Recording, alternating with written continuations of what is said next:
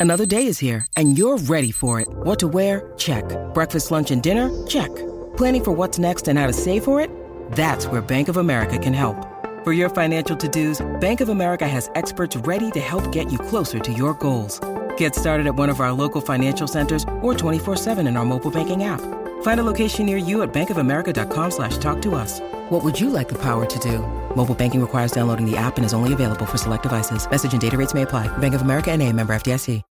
When you need mealtime inspiration, it's worth shopping Kroger, where you'll find over 30,000 mouthwatering choices that excite your inner foodie. And no matter what tasty choice you make, you'll enjoy our everyday low prices, plus extra ways to save, like digital coupons worth over $600 each week. You can also save up to $1 off per gallon at the pump with fuel points. More savings and more inspiring flavors make shopping Kroger worth it every time. Kroger, fresh for everyone. Fuel restrictions apply. This is Optimal Relationships Daily, episode 1771. Keep Asking Your Partner to Dance by Henry Sawatzky with Gottman.com. Hello, everybody, and thanks so much for joining me once again. My name is Greg Audino. I'm your host and narrator on ORD, and this is the show on which I read to you each day from blogs that can help you build better relationships in your life. So let's keep this intro nice and short and get right to today's post as we optimize your life. Keep Asking Your Partner to Dance by Henry Sawatzky with Gottman.com. It was 1976, and I was 14 years old. The sock hop only came around occasionally in junior high, but every time it was wrought with anticipation and dread, a mixture of emotion difficult for any 14 year old to make sense of. It was Friday lunch hour. The lights were dimmed, the disco ball was rolling, and the dance was on. Oh, let's not forget, Shoes were left at the door, hence the name sock hop. It was a gym floor, after all. But it wasn't until after the shoes came off and the music started that the drama began. Along with the dread, invariably the girls would end up on one side of the floor with the boys on the other. We were 13 and 14 years old, and the idea of talking to a girl, never mind asking her to dance, was as terrifying as stepping off a cliff. At least for some of us. I remember standing on the boys' side of the gym with my back pinned against the wall like I was stapled there. Eventually, the moment that everyone had been waiting for would happen.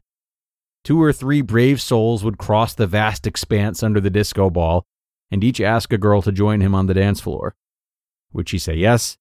Or would he be rejected for all to see and have to make the journey back across the floor, alone and humiliated? They were followed by the next group, and the next, until the floor was crowded with sock hopping, head bobbing teens. But as I stood frozen, along with my terrified and overly cautious friends, I marveled at this phenomenon. From my perspective, something remarkable was happening. These boys, my peers, were walking across the floor and offering themselves in such a dangerous manner, in such a way that the girl had all the power in the world to grant him his wish or to turn him away in rejection and humiliation. And to be sure, sometimes that's exactly what happened. Where did they get that kind of courage and self confidence? I couldn't conceive of it. I wished I had it, but somehow the risk of being turned down and the fear of being that exposed seemed too much for me. I felt safest with my back securely pinned to the wall. Eventually, I stopped attending the sock hop ritual altogether. I told myself I had more important things to do, but the truth was that the tension I felt just became too much. I felt defeated, like I'd given up on myself. I still feel a little sad as I write about it all these years later. But it has dawned on me since I was 14 that the gym floor is somewhat proverbial. It seems to still present itself in my life, in my relationships with my wife, on somewhat of a regular basis. It shows up every time I have a wish that the woman on the other side of the disco ball, also thankfully proverbial, has the power to grant or withhold. The truth is that my wife is not a woman I have admired from afar, but never actually talked to. I know she loves me and holds my heart with care. So the stakes are a little different, but I'm regularly stunned at how often I have to peel my back off the wall to ask her to dance. And sometimes the dance is a literal one. Last fall, we were at our son's wedding in Boston. There was a dance, and for a moment, I felt 14 again. Should I ask her to dance? Will she want to, or is she secretly hoping that I won't ask? Will I look like a fool and embarrass her? But more often, the dance is less literal.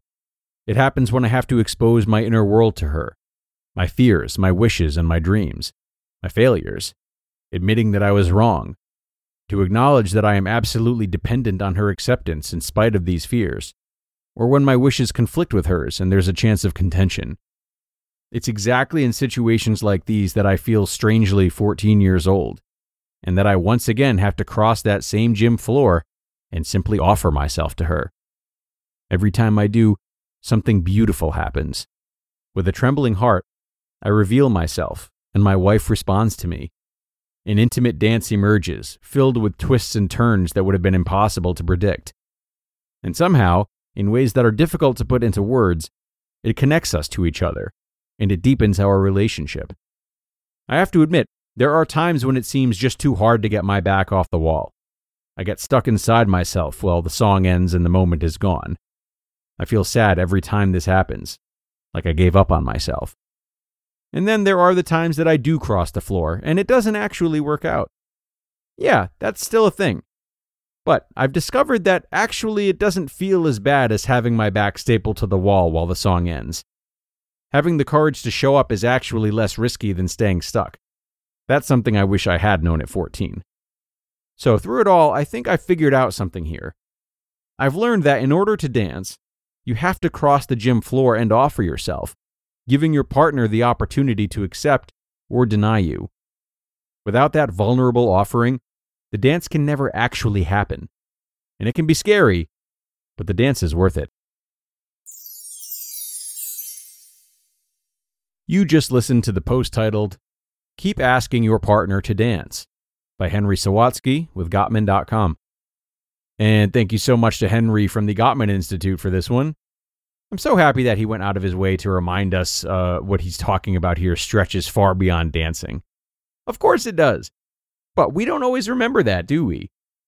Many of us possess memories like the one he's describing, and we just sort of leave them be, as if we know how we might tackle them differently, you know, if they were to occur now, but we discard them because they're done and in the past. But we mustn't do this. We must keep these memories close to us, because as he says, they often draw direct comparisons to things that we're experiencing now, things that seem insurmountable and as though they have nothing in common with what we've ever experienced in the past, but they usually do. So reflect today on what lessons you've learned in the past, even from scenarios as basic as a middle school dance, and how the takeaways might actually be just as simple to apply in adult life. It's funny, normally we can see these things like 10 or 20 plus years down the road. So, don't let that happen. Get a step ahead today. And with that, it is time to wrap things up here on the Tuesday show. I hope you liked this post, everyone, and that you can take something from it. I feel like that, uh, you know, if we all dig deep enough, any one of us can find that they have something similar, uh, you know, a similar experience to Henry, and thus similar opportunities to apply the lessons learned in the past. So I wish you luck with that. Take care, and I will see you tomorrow for another post where your optimal life awaits.